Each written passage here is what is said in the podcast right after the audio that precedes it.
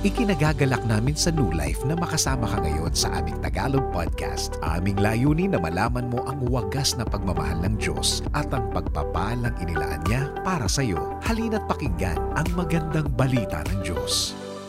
Purihin ang Panginoon. Hallelujah! Amen! Palapakan po natin ang Panginoon. Hallelujah! Palapakan natin ang music team at batiin natin si Elaine ng happy birthday. Kasi sabi ni Otip, babatiin ka raw. Eh, kaya, happy birthday, Elaine. Glory to God. Amen, amen. Tayo po'y makakaupo na. Purihin ang Panginoon. Amen. At uh, napakasarap pong uh, magbabad sa presensya ng Diyos. Amen po ba? Sa mga nandito on-site, praise the Lord, nandito po kayo. sa mga nanonood online, purihin ng Diyos. Kayo po'y nanonood. Hallelujah. At sa mga manunood pa, pinupuri natin ang Panginoon na kayo ay makakatanggap ng kanyang mensahe. Glory to God. Alam niyo po, itong uh, taong itong 2021 ay uh, masasabi natin na isang isang adventure ulit, isang panibagong lakbayin ulit na ating haharapin. Pero ang dapat nating matandaan ay kayang-kaya nating harapin ang 2021. Sino po nakakaalam po doon na kayo kayang-kaya nyong harapin ang 2021? Amen. Eh kung natapos nyo nga ang 2020 eh. Di ba? Kayo nakapagtagumpay sa taong 2020 sa lahat ng lockdown at pandemya at kung ano-ano pa. Bulkan at bagyo. Hallelujah. Tayo ay matagumpay, nakatayo pa rin at nagpupuri pa rin sa Panginoon. Amen po ba? Kaya naman ang katagumpayan ay sigurado dito sa taong 2021. Lalo't higit, tayo ay nakarinig ng uh, panibagong watchword mula sa ating uh, mga lead pastors, no? Na ibinigay sa atin itong taong ito. Arise. Tayo ay bumangon. Ito ay isang mensahe ng uh, ng ng pagbangon, isang mensahe ng uh, pag pag-abante. Hindi tayo makakaabante kung hindi tayo makakabangon o hindi tayo bumabangon. Amen po ba? Kaya naman itong taong ito, yung mensahe o yung message or yung uh, uh, mandate for us to arise ay isang makalangit na mensahe, isang makalangit na direksyon na dapat po nating panghawakan. Huwag nyo lang po itong basta pakinggan. Ano po? Dahil maganda pong pakinggan. Lalo't higit, magandang lalaki sila Pastor uh, Josel at Pastor Joey, no? Huwag nyo lang pong pakinggan yon. Hayaan nyo, hayaan nyo ang mensaheng ito ay mensahe ng banal na spirito sa inyo, isang hamon na inyong lalakaran ngayon, at ito ang inyong mararanasan. Amen po ba? Kaya naman dapat po nating uh, uh, lakaran ito, dapat po natin itong bigyan ng uh, pansin, ating namnamin ito, ating itong panghawakan, ating itong uh, patuloy na na you know, ideklara at pag-aralan, pakinggan mga mensahe ng pagbangon. At ngayong taong ito ay itong mensaheng ito ay magiging maliwanag, magiging malakas, okay, magiging uh, isang mensahe na ating tatanga, uh, ating hahawakan, pangahawakan ngayong taong ito. Ang ating pinaka-foundation verse dito ay Isaiah chapter 60, verse 1 to 4. Babasahin ko po sa Tagalog, Bumangon ka! Hoy, gising! Okay? Bumangon ka, Jerusalem, at sumikat na tulad ng araw liliwanagan ka ng kalwalatian ni Yahweh. Alam niyo po yun ang magandang pangako ng Panginoon sa ating pagbangon at sa ating pagliwanag.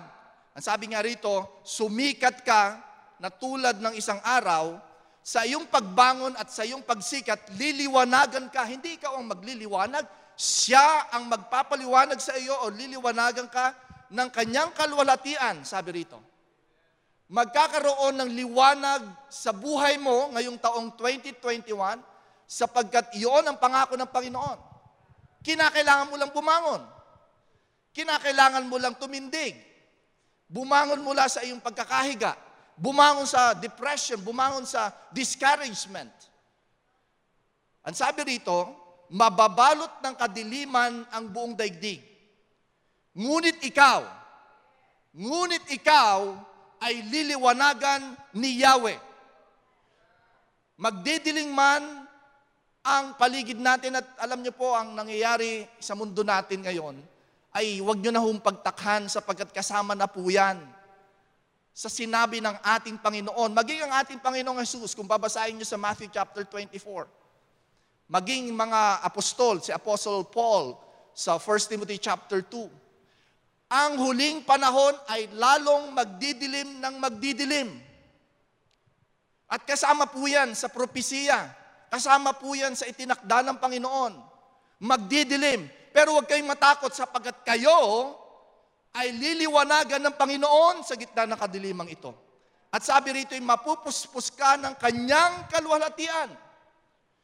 Sa taong itong 2020, iyong i-expect ang pagkapuspos, ang iyong ang, ang, ang biyaya ng Panginoon at ang, ang kalwalatian ng Diyos ang siyang mapuspos sa buhay mo at sa pamilya nyo. Huwag po kayong mag-isip ng negatibo, ang panghawakan nyo ay ang pangako ng Diyos. May pangako siya eh. Meron siyang sinabi. May sinasabi ang mga news, may sinasabi ang mga ang mga nagbabalita, pero may sinasabi ang salita ng Diyos. Kaya alam nyo, dapat ninyong tandaan sa mga huling panahon ay lalong uh, ma-identify, paghihiwalayin actually ng panahon kung sino ang nasa Diyos at kung sino ang nasa kadiliman. Lalong magiging, uh, anong tawag nito? Very um, manifesting. Habang tumatakbo ang panahon, lalong magliliwanag kung sino ang sa Diyos at kung sino ang nasa kadiliman. Kaya naman dapat ninyong tandaan na kayo na nagtitiwala sa Panginoon at nananampalataya sa Diyos, ito ang panahon na dapat ninyong ipakita kung saan kayo nagtitiwala. Ito yung mga panahon na dapat natin makita na tayo ay mga anak ng liwanag at sabi nga rito, ikaw ay liliwanagan ni Yahweh at mapupuspos ka ng kanyang kalwalatian. Kaya naman napaka-importante yung desisyon ng mga mananampalatayang dapat bumangon. This is your choice. Ito yung dapat ninyong piliin. Ngayong taong ito, maging intentional kayo, babangon ako ngayong taong ito, hindi sa ating sariling, aking sariling kakayanan, kundi dahil sa kalwalatian na ipinangako ng Panginoon sa akin ngayong taong ito makakayanan ko ang pagharap sa taong ito sapagkat may ipinangako ang Panginoon sa akin. Sabi niya nga rito, ang mga bansa ay lalapit sa inyong liwanag. Ang mga hari ay pupunta sa ningning ng inyong pagsikat. Pagmasdan ninyo ang inyong kapaligiran, ang lahat ay nagtitipon-tipon upang magtungo sa iyo. Manggagaling sa malayo ang mga anak mong lalaki at ang mga anak mong babae kakargahin ng parang mga bata magkakaroon ng increase, magkakaroon ng ng uh, ng ng identification kung sino ang anak ng Diyos. Magkakaroon ng pagkakaintindi kung papaano pinagpapala ng Diyos ang mga nagtitiwala sa Kanya. Kaya naman, katulad ng sinabi ni, ni Pastor Joey kanina, na ang mga anak ng Diyos dapat magkaroon ng desisyon na lumakad ayon sa kalooban ng Panginoon. Colossians chapter 1 verse 9 to 10. Sabi nga rito ni Apostol Pablo, kaya nga't mula nang marinig namin ito, yung pananampalataya ng mga taga-Colosas, patuloy naming idinadalangin sa Diyos na sana'y ipaunawa niya sa inyo. Patuloy niyong maintindihan ng lubusan ang kanyang kalooban. Kalooban niyang ikaw ay managana ngayong taong ito. Kalooban niyang ikaw ay managumpay ngayong taong ito kalooban niyang maranasan mo ang kanyang pagpapala ngayong taong ito. So ang panalangin ni Apostol Pablo, yun din po ang panalangin po namin sa lahat ng mga mananampalataya dito po sa New Life, na kayo po ay maunawaan ninyo ng lubusan ang kanyang kalooban sa pamamagitan ng karunungan at pangunawang kaloob ng Espiritu. Sa gayon, makakapamuhay na kayo o makakapamuhay na kayo ng karapat-dapat at kalugod-lugod sa Panginoon. Kung naintindihan nyo yung kalooban ng Panginoon at kung ano ang kanyang plano niya sa iyo, malalakaran mo ito ngayon. At ikaw ay makapagbigay ngayon ng kalwalatian sa Kanya. Sabi nga rito, kalugod-lugod sa Panginoon at sasagana sa lahat ng uri ng mabuting o mabubuting gawa at lalawak ang inyong pagkakilala sa Diyos. Ito yung mga panahon na habang tumitindi ang kadiliman, ay lalo namang titindi ang kaliwanagan sa buhay mo.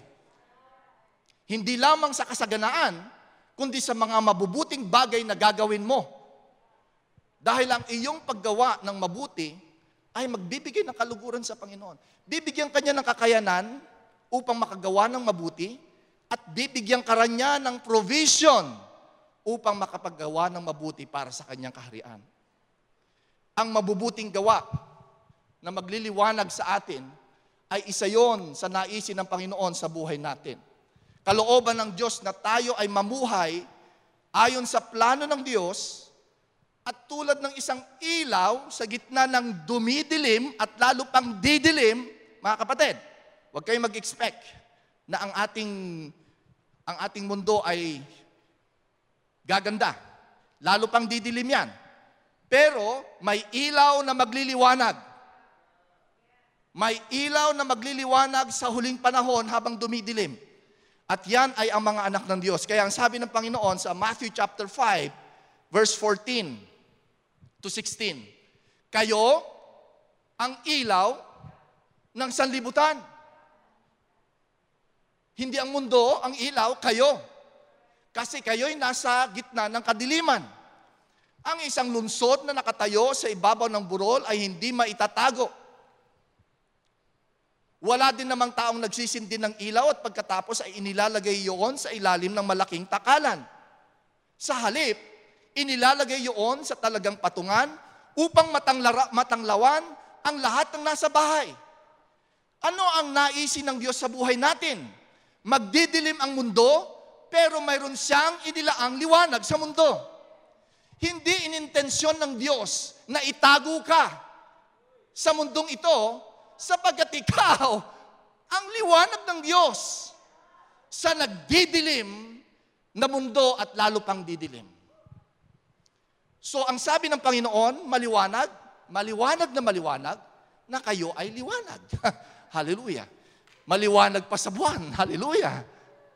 Hindi, hindi po, wala pong tao na nagsindi ng kanyang uh, kandila o ilaw tapos itatago niya lang sa ilalim. O hindi niya nilikha, o hindi siya bumili ng bumbilya, o hindi siya bumili ng, ng flashlight para lang itago sa aparador. Ito'y dapat niyang gamitin upang anong, anong gamit ng ilaw? Eh di pang ilaw, hallelujah, malalim na kapahayagan yon. That's a deep revelation. Anong gamit ng ilaw? Eh di pang ilaw sa kadiliman. Kaya yun po ang alam lang, kaya nga sinabi ng Panginoon magdidilim, lalong magdidilim. Pero may magliliwanag. At yun ang mga anak ng Diyos. Kaya ang sabi ng Panginoon, gayon din naman, dapat ninyong paliwanagin ang inyong ilaw sa harap ng mga tao upang makita nila ang inyong mabubuting gawa at itong mabubuting gawang ito ay dahil sa biyaya ng Diyos na inihanda niya para sa inyo. Mga blessings ng Panginoon na ipapakita sa inyo ngayong taong ito. Ang reason nito ay para kayo ay magliwanag at makita ang mabubuting gawa. At anong nangyayari? Papupurihan ng tao ang inyong amang nasa langit. Sa gitna ng tumitinding kadiliman, meron pa rin makikita ang sangkatauhan na pag-asa at meron pa rin makikita ang sangkatauhan na katotohanan na kahit madilim, may pag-asa sa buhay, may Diyos na buhay, at pwede natin pagtiwalaan ang Diyos na ito dahil nakikita ko sa buhay niya.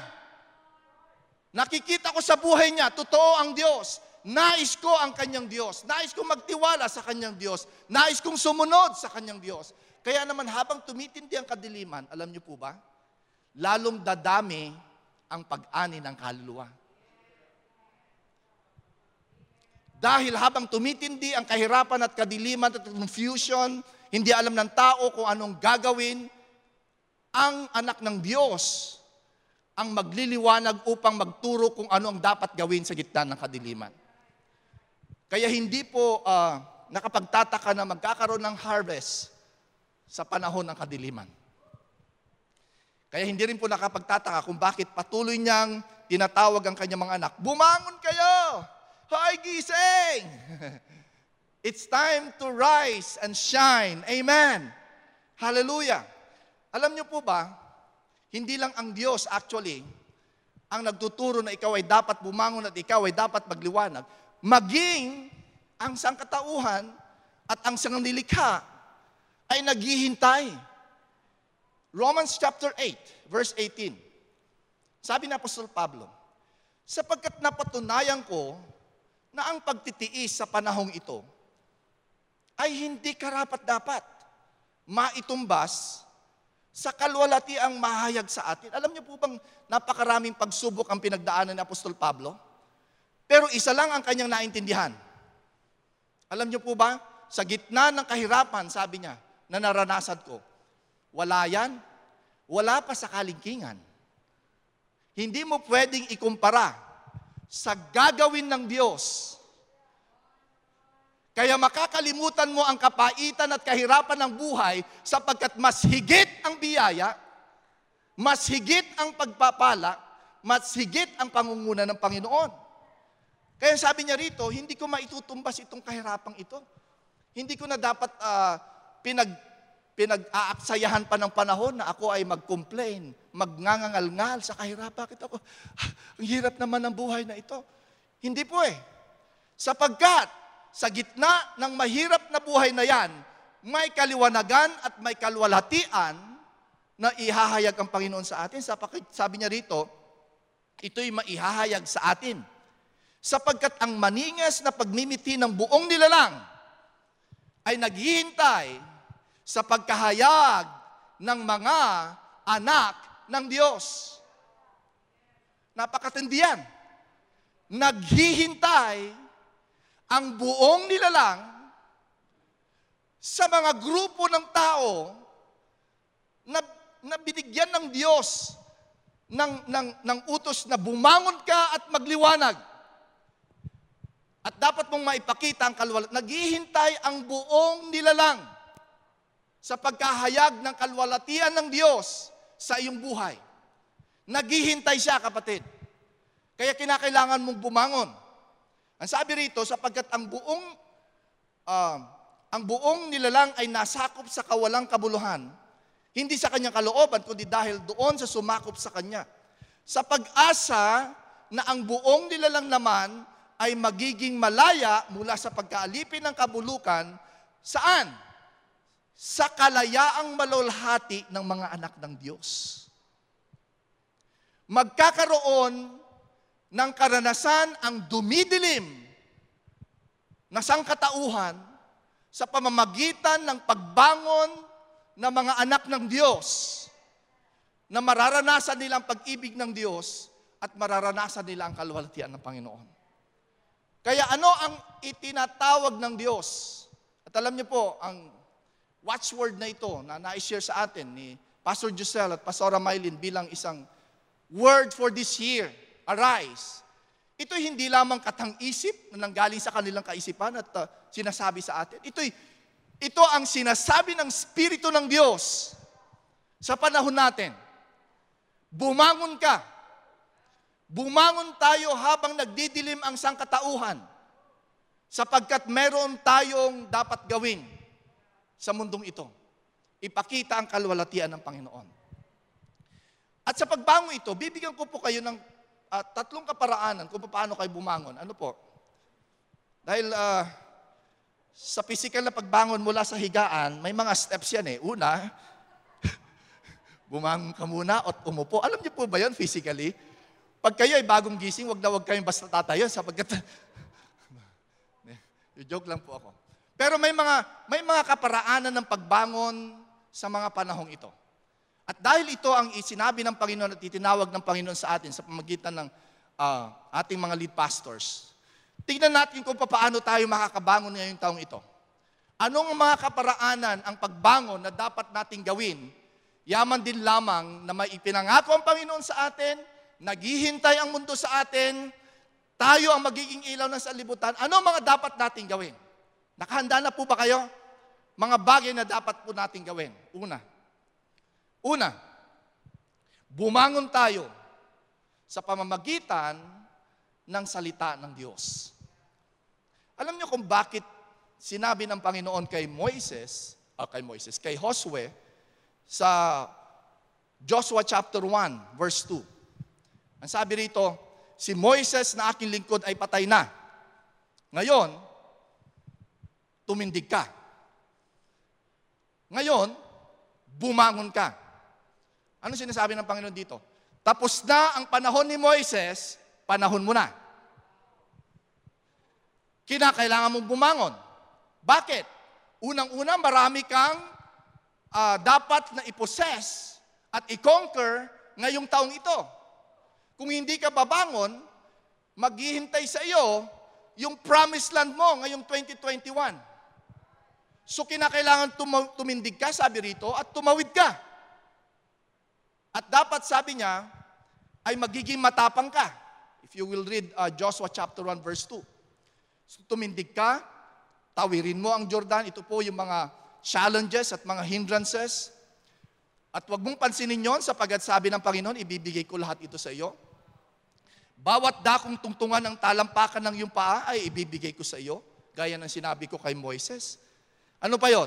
Mula sa ilang at Lebanon ito hanggang sa malaking ilog, ibig sabihin malawak po yung lugar. Okay? Hanggang sa dakong lulubugan ng araw. At ang sabi rito, walang makakatayong sino mang tao sa harap mo sa lahat ng mga araw ng iyong buhay. Ikaw ay magtatagumpay. Huwag kang matakot sapagkat bibigyan ka ng Panginoon ng katagumpayan. At sabi rito, kung paanong ako ay sumakay Moises, gayon din naman ako'y sasa iyo, at hindi kita pababayaan. Yun ang pangako ng Panginoon, okay? Binigyan kita ng promised land, bumangon ka, at ito ang aking promise sa iyo, yung lahat na yan, at walang makakatalo sa iyo. Ang dapat mong gawin ay ano? Maging matapang ka. Ang sabi niya rito, sa uh, magpakalakas ka at magpakatapang ng mabuti sapagkat aking ipapamana ang bayang ito na aking isinumpa sa inyong mga magulang magpakalakas ka at magpakatapang na isagawa mo ayon sa buong kautusan na iniutos sa iyo ni Moises na aking lingkod. Huwag kang liliko sa kanan o kaliwa upang ikaw ay magtamo ng mabuting kawakasan saan ka man magpumaroon. Verse 8. Ito yung verse 8. Ang aklat na ito ng, ng kautusan o ng salita ng Diyos ay huwag dapat mahihiwalay sa iyong bibig kundi ito'y iyong pagbubulay-bulayan araw at gabi. Yun ang instruction.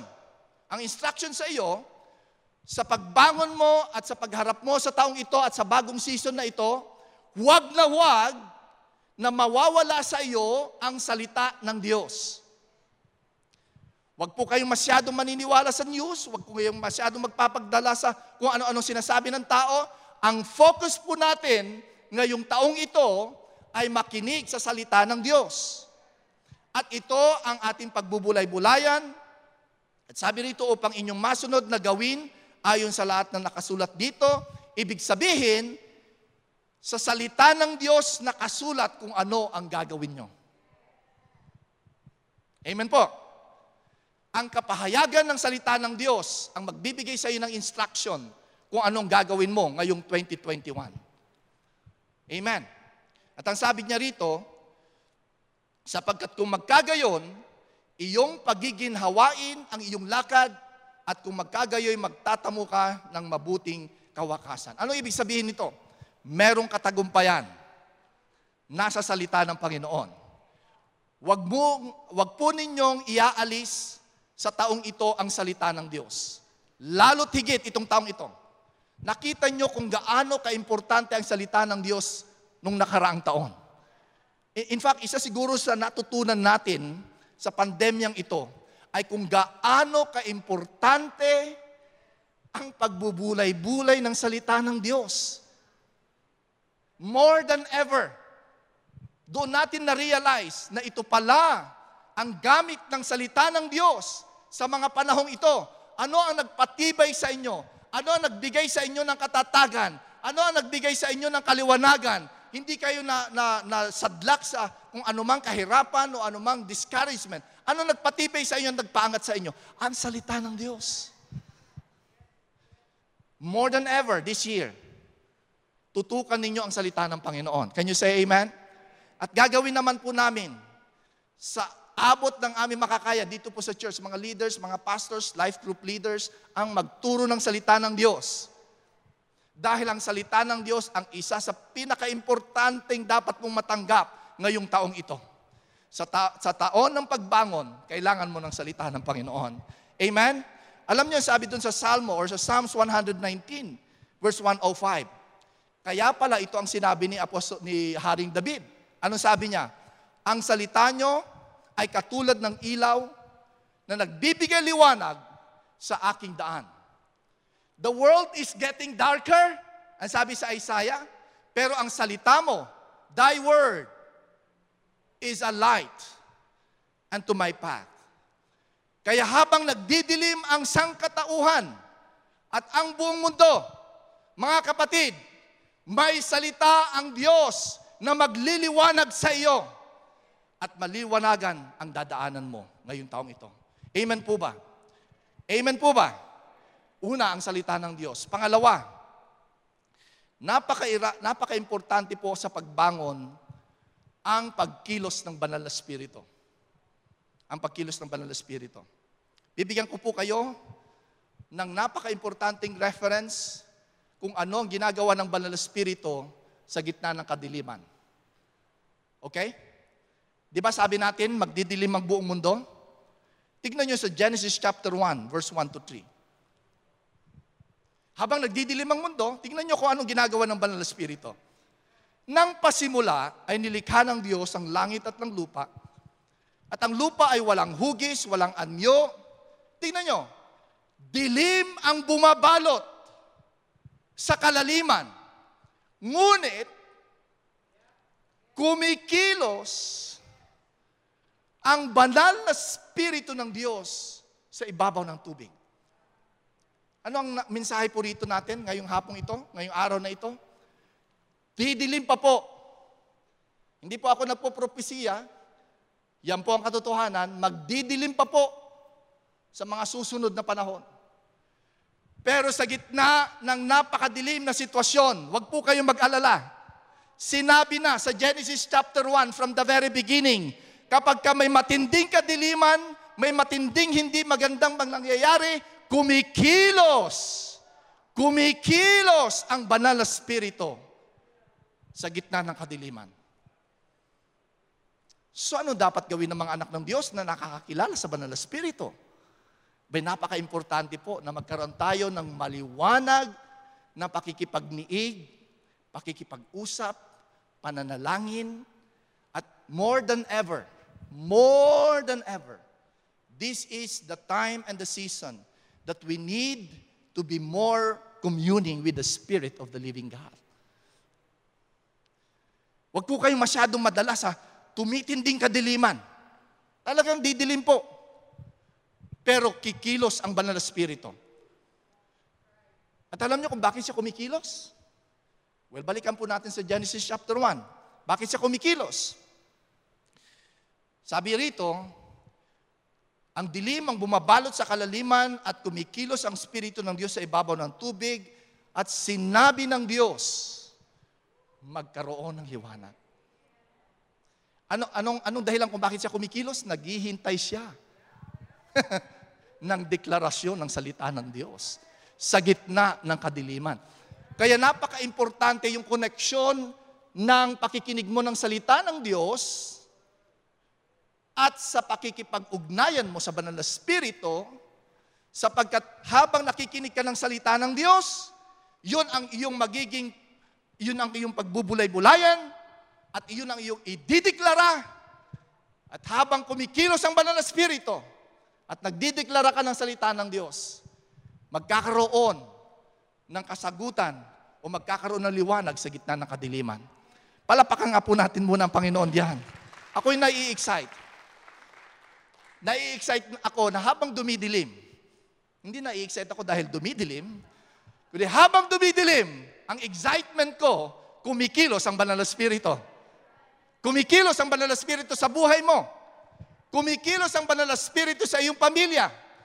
Habang tumitindi ang kasalanan, kumikilos ang biyaya ng Panginoon sa buhay nyo. Habang tumitindi ang kahirapan, kumikilos ang kasaganaan ng Diyos sa buhay natin. Hallelujah. Romans chapter 8 verse 26 at gayon din naman ang Espiritu ay tumutulong sa ating kahinaan sa gitna ng kahinaan, sapagkat hindi tayo marunong manalangin ng nararapat. Ngunit, ang Espiritu ng Diyos ay nandyan. Alam niyo po bang namamagitan ang banal na Espiritu sa inyo, sa inyong mga panalangin? Kasi siyempre, sa, in, sa gitna ng dumidilim na sitwasyon, hindi mo alam kung anong dapat ipanalangin eh. Nagkakaroon ka ng confusion, hindi mo alam kung anong gagawin. Pero purihin ang Diyos, ang banal na Espiritu ay tumutulong sa kanyang mga anak. Kaya kinakailangan yung bumangon na. Bumangon na sapagkat ang banal na spirito ay kumikilos na.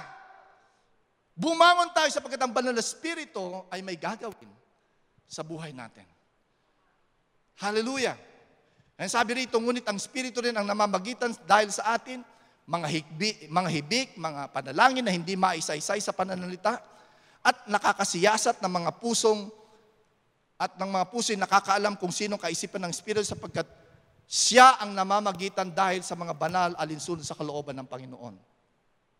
Sabi sa Romans chapter 8 verse 11, ngunit ang Espiritu na bumuhay na maguli kay Jesus ay tumira sa inyo. Ang bumuhay na maguli kay Kristo Jesus sa mga patay, ang magbibigay din ng buhay naman sa inyo mga katawang may kamatayan sa pamamagitan ng kanyang Espiritu na tumitira sa inyo. Naniniwala po ba kayo ng banal na spirito ay nakatira sa inyo? Naghihintay lamang siya na ikaw ay bumangon. Gising na, kinakailangan mo nang bumangon. Gumising ka at bumangon sapagkat ang banal na spirito ay naghihintay na nakatira sa iyo.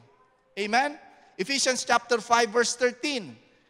Ang sabi rito, ang lahat ng nalalantad sa liwanag ay nakikilala kung ano talaga ang mga iyon. At nalalantad ang lahat dahil sa liwanag. Kaya sinabi, o oh, ito, maganda ito, ha? Mga kapatid, makinig kayo. Anong sabi roon sa verse 13? Gumising ka na! Ikaw na natutulog! Meron bang natutulog dito sa, wala naman. Bumangon ka mula sa libingan at liliwanagan ka ni Kristo. Kaya't mag-ingat kayo kung paano kayo mamuhay ngayong taong 2021. Mamuhay kayong tulad ng matatalino at di tulad ng mga mangmang. Samantalahin ninyo ang bawat pagkakataon na kayo'y makagawa ng mabuti sapagkat punong-puno ng kasamaan at kadiliman ang sandaigdigan. Huwag kayong maging hangal. Unawain ninyo kung ano ang kalooban ng Panginoon. Huwag kayong maglalasing. Ah, o ya ha? O, maglalasing ha? Sapagkat mauuwi yan sa magulong pamumuhay sa halip ay dapat kayong mapuspos ng banal na spirito. Ito ang panahon na dapat makaranas tayo ng kapuspusan ng banal na spirito. Sapagkat habang dumidilim ang sangkatauhan, kumikilos ang banal na spirito sa atin. Amen. Sige po, palapakan po natin ang Panginoon. Kung nais yung palapakan ng Panginoon. At pangatlo at panghuli. Wala pa naman si Daryl, ano? Ayan na nga. Tutuwa ako kay Pastor Joey kanina umaga eh. Hallelujah. Pangatlo at panghuli po. Ano po yung una? Ayan, akala ko nalimutan na eh. Salita ng Diyos ay napaka-importante ngayong taong ito. Pangalawa, pagbangon sa pamagitan ng banal na spirito, uh, matutunan ninyong makipagniig, mapakinggan, ang pagkilos ng banal na spirito pag uh, pagsabi ng banal na spirito, pagsasalita ng banal na spirito. At pangatlo, alam niyo po ba na sa gitna ng kadiliman, habang dumidilim at tumitindi ang kadiliman, napaka-importante po ang pagpupuri sa Panginoon. Habang dumidilim, ano po? Bibigyan ko po kayo ng napakagandang ilustrasyon. Acts chapter 16. Nakakulong sila Apostol Pablo. Sa verse 23, sabi roon, pagkatapos silang hampasin ng paulit-ulit, at maaari sigurong nakaranas din kayo ng paghampas, hindi physically, pero emotionally at mga kung ano-ano pang nangyari itong taong ito, sila ipinabilanggo. Nakaranas din tayo ng pagkabilanggo. Na-lockdown tayo eh. No? Maraming uh, uh, pagsubok at pinabantayang mabuti. Ipinasok sila ng bantay sa kaloob-looban ng bilangguan at inilagay ang kanilang mga paa sa pagitan ng dalawang mabibigat na kahoy o mabibigat na kahoy ng maghahating gabi. Oh, inilagay ka sa pinakamalalim na lugar, dungeon. Eh ang kulungan po noon, hindi pa ho air condition. Ano po? Hindi pa ho talagang magandang kulungan. Tapos siya pa ay nakaposas. Ang posas po noon, hindi posas doon natin ngayon. Kahoy na naka, nakaganyan, no? Kaposas ang yung paa at kamay. Tapos isiniksik sila sa pinakamalalim. Tapos napakadilim kasi wala pa namang Meralco noon. Wala pa namang kuryente. Di madilim yon. At hating gabi. Ngunit ano ginawa, ginawa ni Apostol Pablo at saka ni Silas? Sa gitna ng dumidilim at matinding kadiliman, paghampas, pagsubok, umawit ang dalawang ito. Ang sabi roon, Si Pablo at si Silas ay nanalangin at umawit ng mga himno habang nakikinig naman ang mga bilanggo. Sa gitna ng dumidilim na panahon, kailangan ng mga anak ng Diyos ang matutong magpuri at magpasalamat at umawit. Hindi mo pa sa awit lang ha, kasi lahat naman po pwedeng kumanta lang eh. Pero naiintindihan ang kapangyarihan ng pagpupuri sa gitna ng pagsubok sa buhay. Naiintindihan ng kapangyarihan ng pagpuri sa panahon ng pagbangon. At habang umaawit sila, walang ano-ano, lumindol ang kanilang kinalalagyan, nayanig ang pundasyon ng bilangguan. Ilan po rito ang gustong makaranas ng pagyanig ng Diyos sa buhay mo upang mawala ang anumang uri ng bandages, at anumang uri ng pagkaka-lockdown. Umawit ka sa Panginoon at magpuri ka sa Panginoon. At mula dito sa panahong ito, ay makakaranas ka ng release mula sa Panginoon. Biglang nabuksan ang pinto at nakalag ang tanikala ng lahat ng bilanggo. Nagising ang mga bantay, akala nila wala na yung kanilang mga binabantayan. Pero ano sabi ng ni Apostol Pablo, wag, andito ako, hindi kami tumakas. Nandito kami para mangaral ng salita ng Diyos. Alam niyo po ba kung bakit dumidilim ang sangkatauhan? Ito ay dahil sa pagkilos ng kaaway. Pero ang papuri ng mga anak ng Diyos, ang siyang magpapa mag, magpapabagsak sa kapangyarihang ito. At mula dito, makikita ng mga tao si Jesus ay tunay na Diyos. Nais kong manampalataya sa Kanya. Yun po naging dahilan kung bakit nagkaroon ng revival nung panahon nila. Habang dumidilim, nagpupuri sila. Mga kapatid, hamon ko sa inyo ngayong taong ito. Bumangon tayo. Panahon na para patuloy nating ipakita ang kapangyarihan ng Diyos. Can you say amen? Yung paghamon sa atin ng pagbangon, ay hindi lamang siya isang pananalita. Ito ay mandate, command, utos. Mga anak ng Diyos, panahon na para bumangon kayo sa pamamagitan ng pag-aaral ng salita ng Diyos, makinig po kayo ng salita ng Diyos. At mula dito ay makikita ninyo kung ano ang mga revelations na inyong gagawin ngayong taong ito. Makinig sa banal na spirito. May sinasabi siya, kumikilos siya sa mundong ito. At higit sa lahat, huwag niyong aalisin ang pagpupuri at pasasalamat sa taong ito. Amen po? Palapakan po natin ang Panginoon. Hallelujah. At bago po ako magwakas, nais ko pong kausapin ang mga tao dito ngayon na kung saan ay nagtatanong ka, nais ko makaranas ng pagbangon. Paano nga ba talaga bumangon? Alam niyo, ang pagbangon na hindi lamang sa pamamagitan ng pagbangon sa negosyo or anumang uri ng pagkakasadlak mo sa iyong finances. Ang pagbangon ay nasa spirito. Ang sabi ng banal na kasulatan, tayo daw ay patay mula sa kasalanan. Kaya kahit nabuhay ka ngayon at humihinga, sa harapan ng Panginoon, ikaw ay patay. Ngunit nais kanyang mabuhay. Nais kanyang bumangon mula sa pagiging patay sa kasalanan. At ikaw ay magkaroon ng bagong buhay. Kinakailangan mo lang tanggapin si Jesus. Namatay siya para sa iyong bagong buhay. Namatay siya para sa iyong kaligtasan. Ang dapat mo lang gawin, buksan ang iyong puso, anyayahan siyang maging Panginoon ng iyong buhay, at mula ngayong araw na ito, ipapakita ng Diyos ang totoong buhay na kung saan ay nakakabangon dahil sa kanyang kapangyarihan. Kung nais mong tanggapin siya, ipanalangin mo itong panalangin ito, sumunod ka sa akin at gawin mong taimtim na panalangin ito sa iyong puso. At sabihin mo sa Panginoon, Panginoon Diyos, maraming salamat po sa kapahayagan mo sa akin ngayong araw na ito. Binubuksan ko ang aking puso at inaanyayahan ko si Jesus bilang Panginoon at tagapagligtas ng aking buhay. Mula ngayong araw na ito, ako ay babangon mula sa kasalanan at ako ay babangon ng may bagong buhay. Salamat po, O Diyos, sa iyong pag-ibig sa akin. Salamat po sa pagliligtas mo sa akin. Sa pangalan ni Jesus. Amen. Kaibigan, kung mataimtim mong ipinanalangin yan, nais namin makilala ka at patuloy kang magabayan sa iyong panibagong paglalakbay ngayong taong 2021 at ipapangako ko sa iyo, isang bagong buhay ang mararanasan mo ngayong taong ito.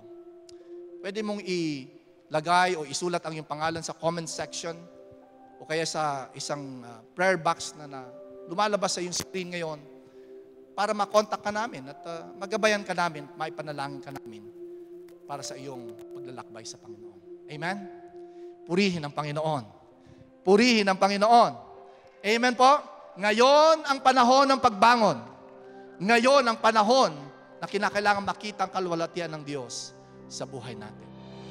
Napakaganda ng salita ng Diyos, di ba? Naniniwala kami na ito ay makakatulong ng lubos-lubos sa anumang sitwasyon mo sa buhay. Kaya naman, ishare mo rin ito sa iyong pamilya at mga kaibigan upang malaman din nila ang magandang buhay na inilaan para sa kanila ng Diyos. Kung tinanggap mo ang Panginoong Hesus sa unang pagkakataon, nais ka naming makilala. Kumunikta sa amin sa Facebook at newlife.ph, Instagram at newlife underscore ph, at YouTube at newlifemediaph. Maaari mo rin kaming i-email sa connect at newlife.ph. Kung nais mong suportahan ang ministry na ito, maaari magbigay ng donasyon sa newlife.ph slash alabang slash give. Maraming maraming salamat.